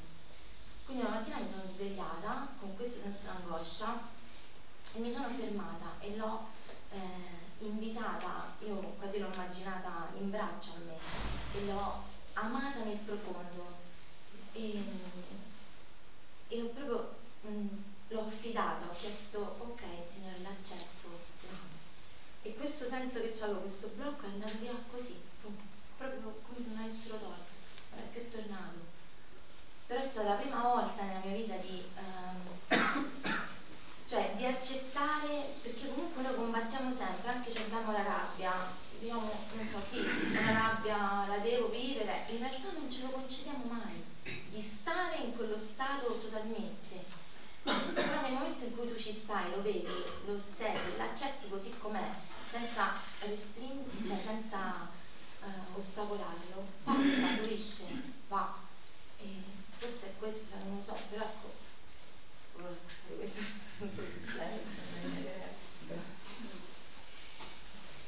Voglio farti una domanda a te e a tutti i presenti, parlo del tu, parliamo tra me e te, non tra me e un gruppo. Se fossi adesso libero, visto la pazzia di Michael che entra e fa la testata col che è una stupidaggine, pure pericolosa, magari evita, però è una stupidaggine che nasce un po' dal bambino interiore che va nutrito. Vedete, nella meditazione spesso parliamo di bambino interiore, bambino interiore, bambino interiore, poi qualsiasi cosa tutto razionale, tutto logico.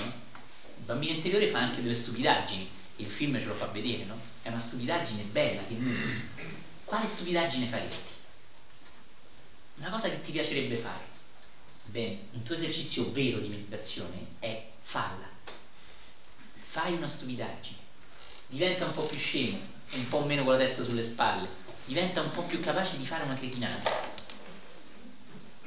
Mi ricordo un caro amico velista fissato con tutti i corsi di vela, tutti i diplomi, tutti i certificati, tutte le regate del mondo, non aveva mai fatto un giro in barca da solo. Ho detto fai un bel esercizio, affitta una barca e parti da Fiumicino e fai il giro della Sardegna da solo e torna diplomi, cose, gare, assistenza in mare col mare dei Bering, 21 metri di onda, eh? poi c'è un, mare, un metro d'onda vero, c'è paura. Vedete? La meditazione, visualizzazioni, eh? però praticità e semplicità, no? Io le chiamo algherate, come sapete. Sono una cosa molto potente che sbloccano, come ha fatto Angelato, ragazzo, sbloccano la nostra capacità di essere veri, un po' matti e vivi. Che tu hai visto una persona veramente viva che non sia un po' matta? In realtà quell'essere un po' matti vero, leggero, ti nutre, ti piace, addirittura ti attira, ne hai addirittura bisogno. E a volte ne hai talmente tanto bisogno che attiri sempre persone inconsistenti a fianco a te. Uomini senza midollo, donne fatue, cose del genere, semplicemente perché hai bisogno di essere un po' più matto, e attiri sempre matti, pure troppo matti, nel senso che sono solo matti e non hanno matto. Quindi fare delle piccole pazzie, fare delle cose non razionali, fare delle cose che la mente giudica fine, le controlla, a volte ci insegna a lasciarci un po' andare, a liberarci interiormente. Anche qua non servono tante tecniche iniziatiche o scuole particolari di spiritualità o meditazioni particolari, semplicemente gioca, allenta un po' la presa. No? Qualcuno ha un esempio di questo? Vuole parlare di una cosa del genere? Sempre su questa cosa il motivo per cui vengo qua quest'ultima parte riguardo le algherate okay.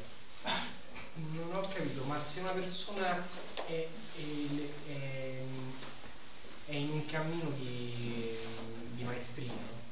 cioè nel senso che, sta, che, ha, che ha raggiunto un determinato livello di che una parte di sé diciamo si è, eh, si è evoluta e canalizza qualcosa no? può concedersi di fare qualche cazzata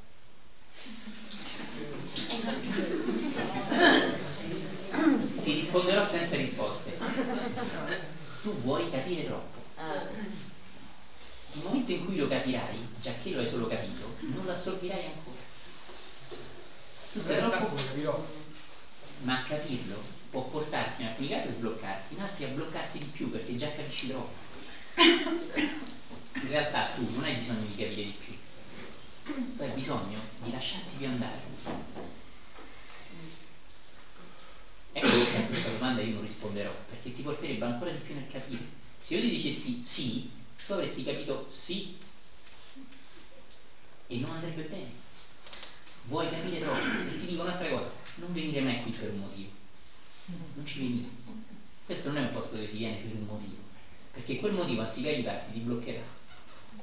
Devi star qui semplicemente per piacere di star qui, sentire due cose strane di Dante Alighieri, due barzellette, farti una risata, farti una meditazione che ti piace, ma se hai un motivo lo finalizzi troppo e finalizzandolo troppo sarai pieno di aspettative.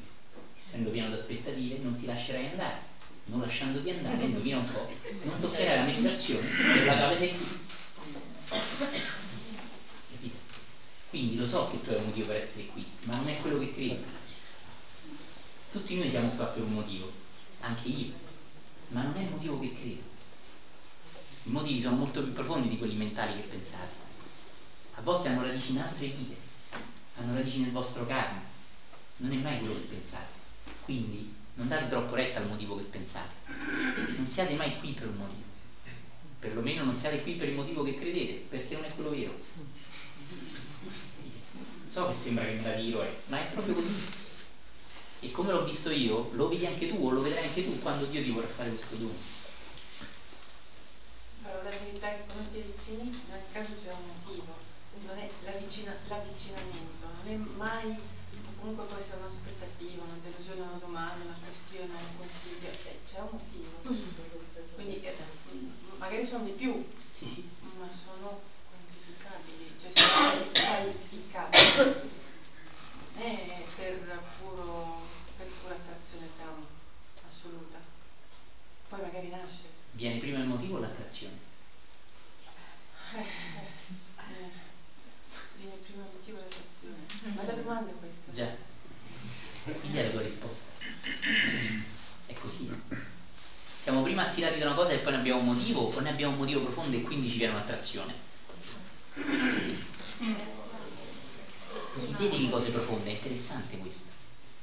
Comunque voglio tornare, perché queste troppo portato l'attenzione su domanda e risposta che non mi piace, vorrei portare di nuovo l'attenzione su un fare un gioco da pazzi, da matti, che non vuol dire rischiare la vita mia o di qualcun altro soprattutto, ma vuol poter pure, ma vuole dire lasciarsi un po' andare. Per esempio, tante persone affrontano di più le loro paure, faccio l'esempio di questo amico velista, affrontando una settimana in mare da soli, magari col mare mosso, più che facendo un'iniziazione dallo sciamano americano nel nord della Mongolia, si prendono in giro la verità è sempre stata accessibile a tutti, è che noi la complichiamo troppo e vogliamo che sia raggiungibile sì, ma sta tra otto vite e tra otto vite di fatica. Dante ci fa vedere che la grazia è già nelle persone che non hanno accettato la grazia. Il canto sulle persone che non si sono aperte alla grazia è pieno di grazia. Non so se l'avete notato. Il canto delle persone che non hanno avuto fiducia in qualcosa di più grande di loro è pieno di bontà e di amore per loro. Quindi vuol dire che se anche queste persone, uso questa parola, hanno rifiutato Dio, Dio non ha rifiutato loro ed è con loro. È bellissimo questo. Quindi su questo piano la loro non è una punizione, è piuttosto un apprendistato. Questo non è solo bello, è proprio gagliardo. E quel gagliardo lo devi vedere semplicemente, ecco pure perché parlo romano, con, tuoi, con i tuoi occhi, con la tua lingua, con la tua parlata. Non lo devi vedere seguendo quel certo guru, non sarà mai tuo, sarà solo di quel guru. Capisci? Questo è liberatorio. E la buona novella è che noi nei casini dell'incarnazione terrena possiamo liberarci dai condizionamenti e trascenderli. Trascendendoli vedremo con i nostri occhi le verità più alte, sperimentando stati profondi di coscienza, di pace, di unione col divino, come direbbero i mistici, che a parole non possono essere spiegati. Questo noi lo condiamo con complicazioni, ma è un percorso estremamente semplice. Semplice non vuol dire facile, ma semplice vuol dire semplice. Semplice e autentico. E un cammino semplice e autentico può essere toccato soltanto da persone semplici e autentiche. Ecco perché il cammino spirituale ti rende più semplice e più autentico, per toccare le cose semplici e autentiche. Capisci? Uno di questi esercizi è l'algherata e consiste nel fare qualcosa che ti mette completamente a disagio. Io ne parlo spesso, uno di questi, cito sempre quello di uno dei nostri, è stare immobile in un negozio. Una persona si è fermata e è stata immobile in un negozio. Un altro si è messo a ballare in una piazza. Questo non deve mai mancare di rispetto agli altre persone, o far male a qualcuno o mancare di rispetto. Tutt'al più farci sembrare un po' matti. Però serve a liberarci di forme pensiero, di blocchi interiori che abbiamo. Questo è un po' in sintonia con Angela e con lo sbloccare la nostra capacità di lasciarsi andare e di volerci bene così come siamo. Invece il nostro controllarci nasce sempre dal dover essere un certo modo per meritarci l'amore. Lascia che lo ridica. Noi pensiamo di dover essere in un certo particolare modo per essere degni di essere amati. Questo normalmente ha a che fare con affascinare una persona. Cerco di dire la cosa fake, cerco di vestirmi così, mi pettino così, metto quel mocassino, cammino un po', me la tiro, così alla fine cerco di piacergli, ma profondamente io credo che per piacere a una persona devo essere non quello che sono io. E allora mi metto tutta in dingheri e quello si innamora, ma mica di me, di un altro. Quello che io faccio finta adesso. Poi, quando dopo le prime notti quello scopre come sono davvero, ah abbiamo dei problemi, non è che ci sono problemi, è che il rapporto tra te e lui non c'è mai stato. Perché è il rapporto tra lei e la maschera tua, e senti un po' tra la sua maschera e la tua maschera. Quindi anche qui tutte queste storie, divorzialisti, gli psicologi del divorzio, posso dire la mia, sono tutte cazzate. Semplicemente la persona non è ancora vera. E se non è ancora vera, come cacchio lo trova l'amore vero? Tu ti preoccupi troppo di trovare l'amore vero, ti dovresti preoccupare di più di essere una persona vera. Quando sei una persona vera troverai l'amore vero, ma se sei una persona finta, ma quale amore vero vuoi trovare? Non sei pronto. Posso dire una, una cosa? Ben venga. Io ero una persona, diciamo che seriosa al lavoro, quella che prendeva il lavoro, tutto, tutto d'un pezzo, professionale, qua e là, eh.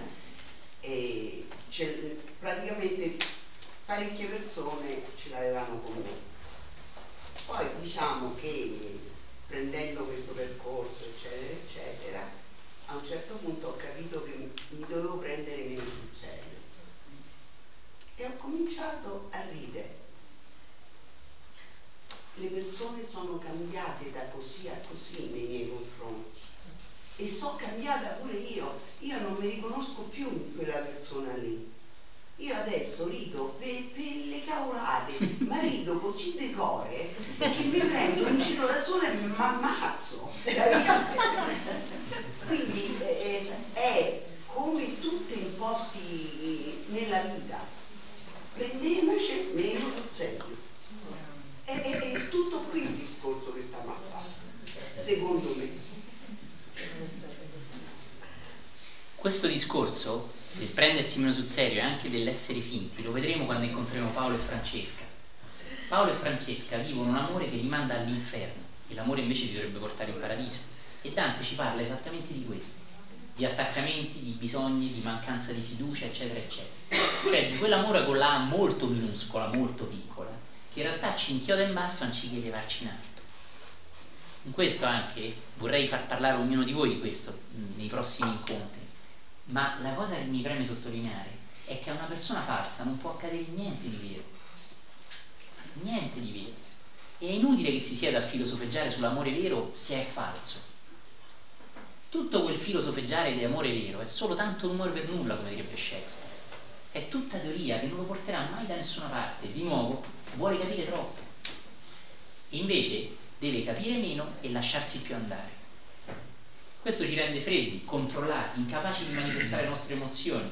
Quale amore vero può mai bussare alla tua porta se sei così falso? È molto semplice. Metti che quello in sintonia con noi. Se io sono un falsone, guarda caso, attirerò amori falsi, tradimenti, cose di plastica, gente che non mi vuole veramente bene, gente che mi lascia, gente che non mi prende, e cose che anche sessualmente, o cose del genere anche ma solo perché, di nuovo, io non pongo l'attenzione sulle cose semplici della vita. Essere più vero e essere più semplice. È una cosa molto importante. Quando divento più vero e semplice, le grandi verità si svelano ai miei occhi. La mia mente più acuta le coglie da sé. Anche cercate il regno di Dio come prima cosa e ogni altra cosa vi sarà data in sovrappiù, dice Gesù. E questo è grandissimo. Il regno di Dio non accade a una persona falsa e complicata. Anche se ha fatto la tesi di laurea sull'illuminazione spirituale, non ti credere che l'ha mai sfiorata.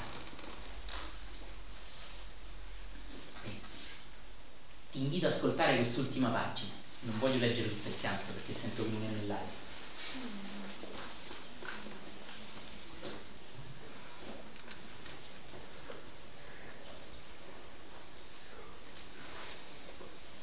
E vo che sappi che dinanzi ad essi spiriti umani non erano salvati. Non lasciavam andare perché i dicessi, ma passavam la selva tuttavia. La selva, dico, di spiriti spessi, tanti spiriti. Vedete?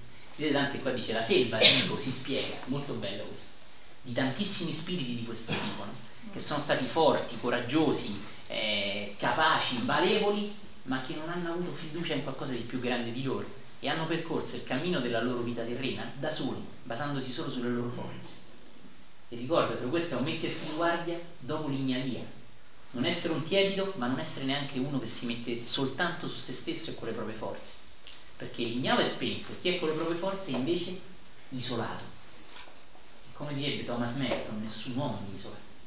Si isola nelle proprie forze, nelle proprie capacità. Spesso gli uomini o le donne di successo lo fanno voi forse conoscerete qualcuno di successo in un campo che si basa solo su se stesso e che vede negli altri persone di cui non aver fiducia. Ha ragione, perché attira proprio persone che gli confermano questo. Questa è una cosa molto forte. Le persone spesso hanno ragione quando ti dicono che incontrano solo stronzi, ma nessuno gli dice come mai attiri tanti stronzi? In natura si attirano i propri simili. Non è così. Come mai conosci soltanto persone stronze? Fossi un po' stronzo.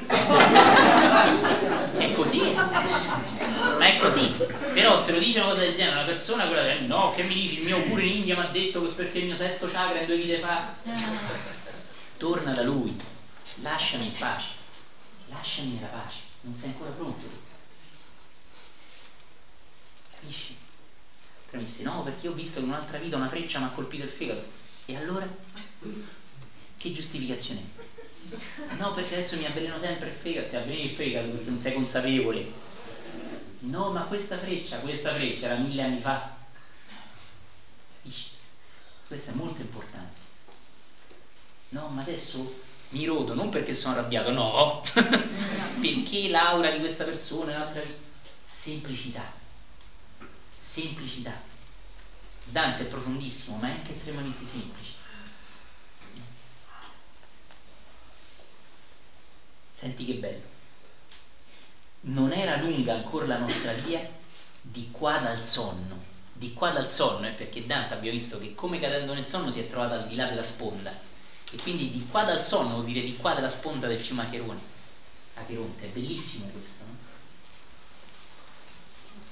Quando io vidi un fuoco, questo vi volevo leggere e poi vi lascio, che emisferio di tenebre vi ci un fuoco che faceva un semisfera di luce, no? Visualizzatelo che bello, nel buio un fuoco che fa una semisfera di luce intorno, no? Quindi che illumina le tenebre. Qua andiamo negli spiriti magni, i grandi, sentite bene.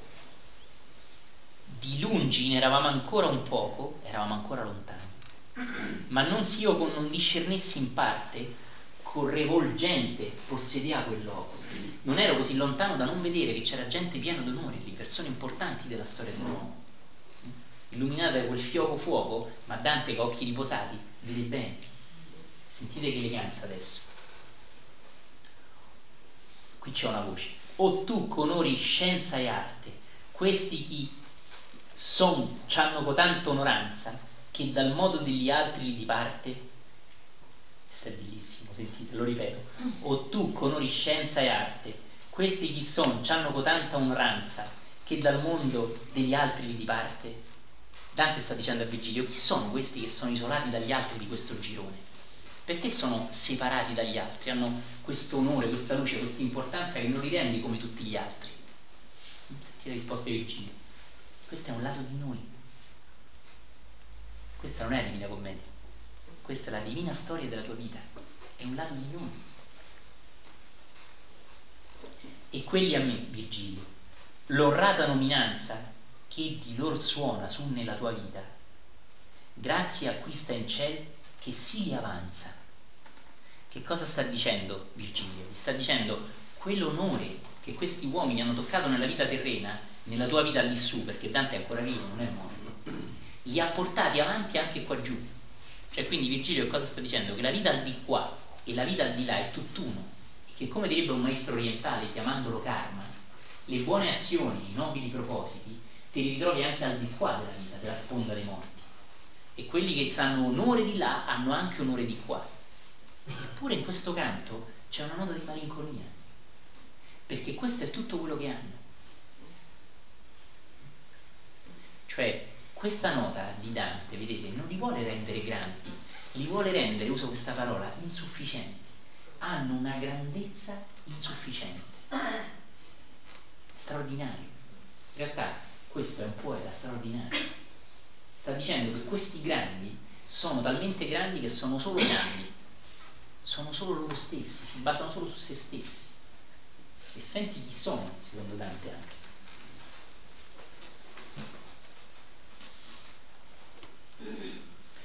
Intanto voce fu per me udita, una voce che non si sa di chi è. Ora incontra quattro persone, quattro grandi poeti però non si sa qual è la voce, come se fossero tutt'uno, anche questo è voluto, no? È come se fosse un'unica voce nel gruppo.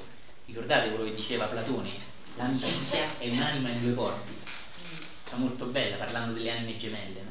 Cosa molto profonda. Qua è come se fosse un'anima in quattro corpi, no? Sono tutti grandi poeti che onorano Virgilio, che arriva. Onorate l'altissimo poeta, l'ombra sua torna, che era dipartita.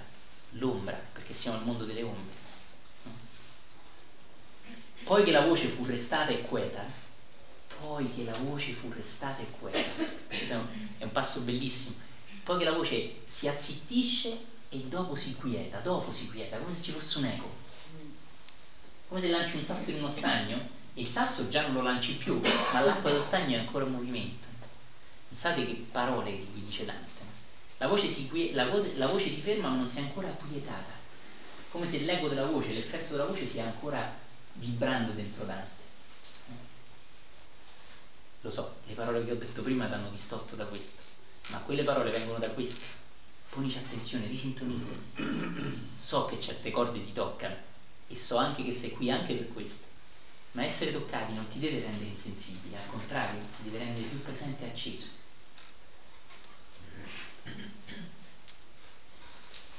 Vidi quattro grand'ombre a noi venire sembianza avevano né trista né lieta. Lo buono maestro cominciò a dire, mira colui con quella spada in mano, che vien dinanzi ai tre sì come Sire. Quelli è Omero, poeta sovrano, l'altro è Orazio Satiro, che venne, Ovidio è il terzo e l'ultimo Lucano. Però che ciascun meco si convene nel nome che sono la voce sola, fanno mio onore e di ciò fanno bene Qui Virgilio se la tira. Dice, vedi, mi fanno onore quando mi avvicino e fanno bene. Secondo te che cosa vuol dire? Questa è una cosa molto interessante. Le note dicono qualcosa che personalmente sento sbagliato. Secondo te che cosa vuol dire che Virgilio, una persona umile, illuminata, che abbiamo una guida spirituale, dica a Dante che fanno bene a onorarmi? Percepiscono il maestro che c'è in lui. Esattamente, lo percepiscono e Virgilio è veramente umile, perché anche lui percepisce il maestro che è sceso su di lui e che quindi finta umiltà è dire no, lui è più bravo di me, non mi merito queste attenzioni, invece vera umiltà è dire è vero, fanno bene, perché anch'io sento questa cosa grande. Quindi percepiscono, come dice Rick giustamente, che è proprio il maestro che si è acceso in lui, che è più del poeta che hanno lasciato quando Virgilio andato a trovare Dante a prenderlo su quella collina davanti alla lupa e l'ha tirata via. Quindi Virgilio è partito come grande poeta, ma è tornato come maestro. Quindi il testo ci sta dicendo che lo stesso Virgilio sta evolvendo, a proposito del fatto che tutti evolviamo. È una cosa molto bella, molto profonda. E non, la letteratura non lo coglie. Fanno bene. Noi pensiamo che umiltà sia dire che gli altri sono sempre più bravi di noi, ma umiltà è dire quello che è, umilmente se noi siamo bravi, umiltà è ammetterlo. che non vuol dire tirarsela e capeggiare e voler essere primi. Ricordate Gesù, sei tu il Nazareno e io sono. Non dice, ma si dice così, forse. forse sono così, in effetti un maestrino che se la cava, però ce ne sono i più bravi di me, per esempio Giovanni Battista. Ecco. No, no, io sono. Non è per niente umile Gesù. E questo è straordinario, è la stessa cosa che, cosa che accade a Virgilio. Non è apparentemente umile, intendo la finta umiltà, è puro. È stupendo. Perché Omero ha la spada? Normalmente si dice perché Omero, qua le note dicono anche normalmente, se sentite dantisti, leggete libri, perché Omero ha dipinto la guerra di Troia, ha raccontato la guerra di Troia. Secondo me c'è un altro significato, molto più profondo. Una persona dipinge la guerra quando ha ancora un po' di guerra dentro. Una persona racconta la guerra quando ha un po' di guerra dentro. E già che Omero ha raccontato così tanto la guerra, forse la guerra più importante della storia dell'uomo, no? pensate tutta l'Iliade ruota intorno a questa guerra, eppure l'Odissea ha le conseguenze di quella guerra. No? E Omero ha ancora nell'aldilà una spada in mano, perché probabilmente ha in sé una guerra interiore, capite? Che lui ha, diciamo così, scritto, esteriorizzato la sua guerra interiore, quindi per quello porta ancora la spada in mano. D'altronde, vedete, io mi permetto di criticare un po' i dantisti, dicono che Omero ha la spada in mano perché ha dipinto la guerra, ma pure Virgilio ha dipinto nei Nenni delle battaglie favolose. Eppure non è che guida Dante con la lancia in mano. E quindi mi permetto di farvi cogliere queste sfumature, spesso i dantisti sono talmente esperti di Dante che si perdono il filo interiore di se stessi. Capite? E di nuovo, come ho fatto notare all'inizio del canto, ricordate, Dante proietta su Virgilio la sua paura, Dice che fai? Sbianchi tu? Oh, sbianchi tu io non ci vengo, se c'è paura te io è meglio che sto a casa, torno a casa, no? Vi ricordate? Sembra l'altro ieri, eh? quasi due. E, e di fatto qui accade la stessa cosa e di nuovo Dante si mostra maestro anche di dinamiche psicologiche, fa vedere che Omero ha ancora la spada in mano perché ha tanta battaglia interiore che l'ha portato a raccontarla e letterarla esteriormente a lui. Molto sottile la cosa, esattamente, qualcosa che è ancora lì. Questa è una cosa molto bella che vi invito a cogliere. Con questo invito mi fermo qui e se è vero come ero la spada in mano, che cosa hai in mano tu? Che cosa proietti sugli altri? Se è vero che Dante teme la paura di Virgilio, se hai paura te, figurati io, che cosa tu proietti sugli altri? Questa è una cosa molto forte, ti ricordi? Non dire niente delle pecore. Se l'ha fatta pure la pecora. E quindi questa è una cosa molto profonda. Proietto talmente tanto questo che capisco che il, che il sacerdote ha inteso quello che io ho fatto con le pecore. Queste sono, ci porta questo canto anche nel mondo delle proiezioni, molto sottile. Vorrei ripeterti la nota fondamentale della vita quotidiana che emerge da questo canto. Il fatto di essere soli, il fatto di contare soltanto sulle nostre forze, sulle nostre capacità, ci può indurire, non ci rende veramente forti. Quindi se l'ignavismo viene superato accendendo le proprie capacità, la sospensione, il limbo, viene superato non basandosi la propria vita solo sulle proprie capacità, ma affidandosi, il che abbiamo visto conduce alla vera fede, in una forza superiore alla nostra, per quanto noi possiamo essere forti, in una creatività più grande della nostra, per quanto noi potremo essere un Pablo Picasso, in una genialità più grande della nostra, per quanto noi possiamo essere Albert Einstein affidarsi, fiducia. E questo è bellissimo, che è un percorso di purificazione che va avanti proprio con Virgilio che dice affidati, fiducia. Un attimo, prima di andare via, drizza la schiena e chiudi gli occhi.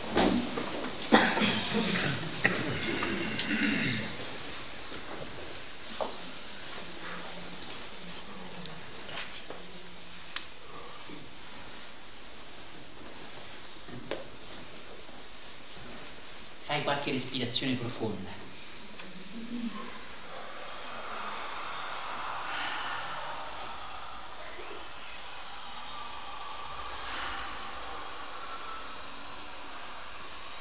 Riempo al massimo, completamente svuoto.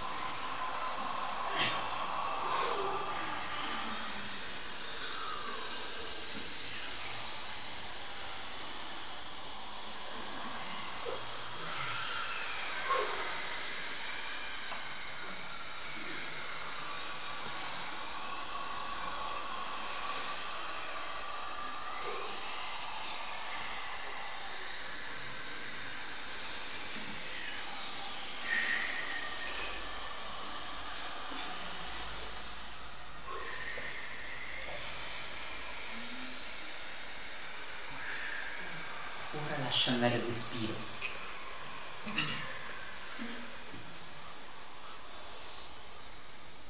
E accorgiti dei suoni che ti circondano.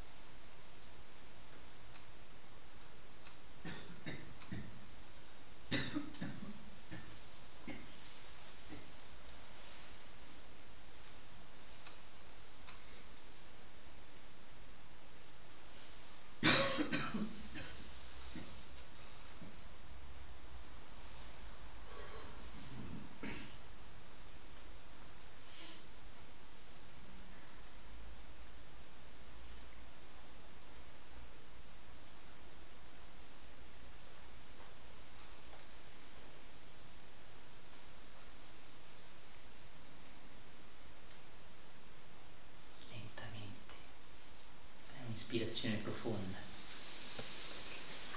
Apri le mani. Dal profondo benedici tutto e tutta,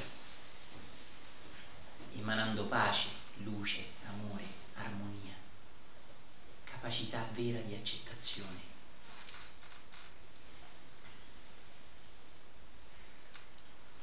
per ogni cosa, per tutti gli esseri.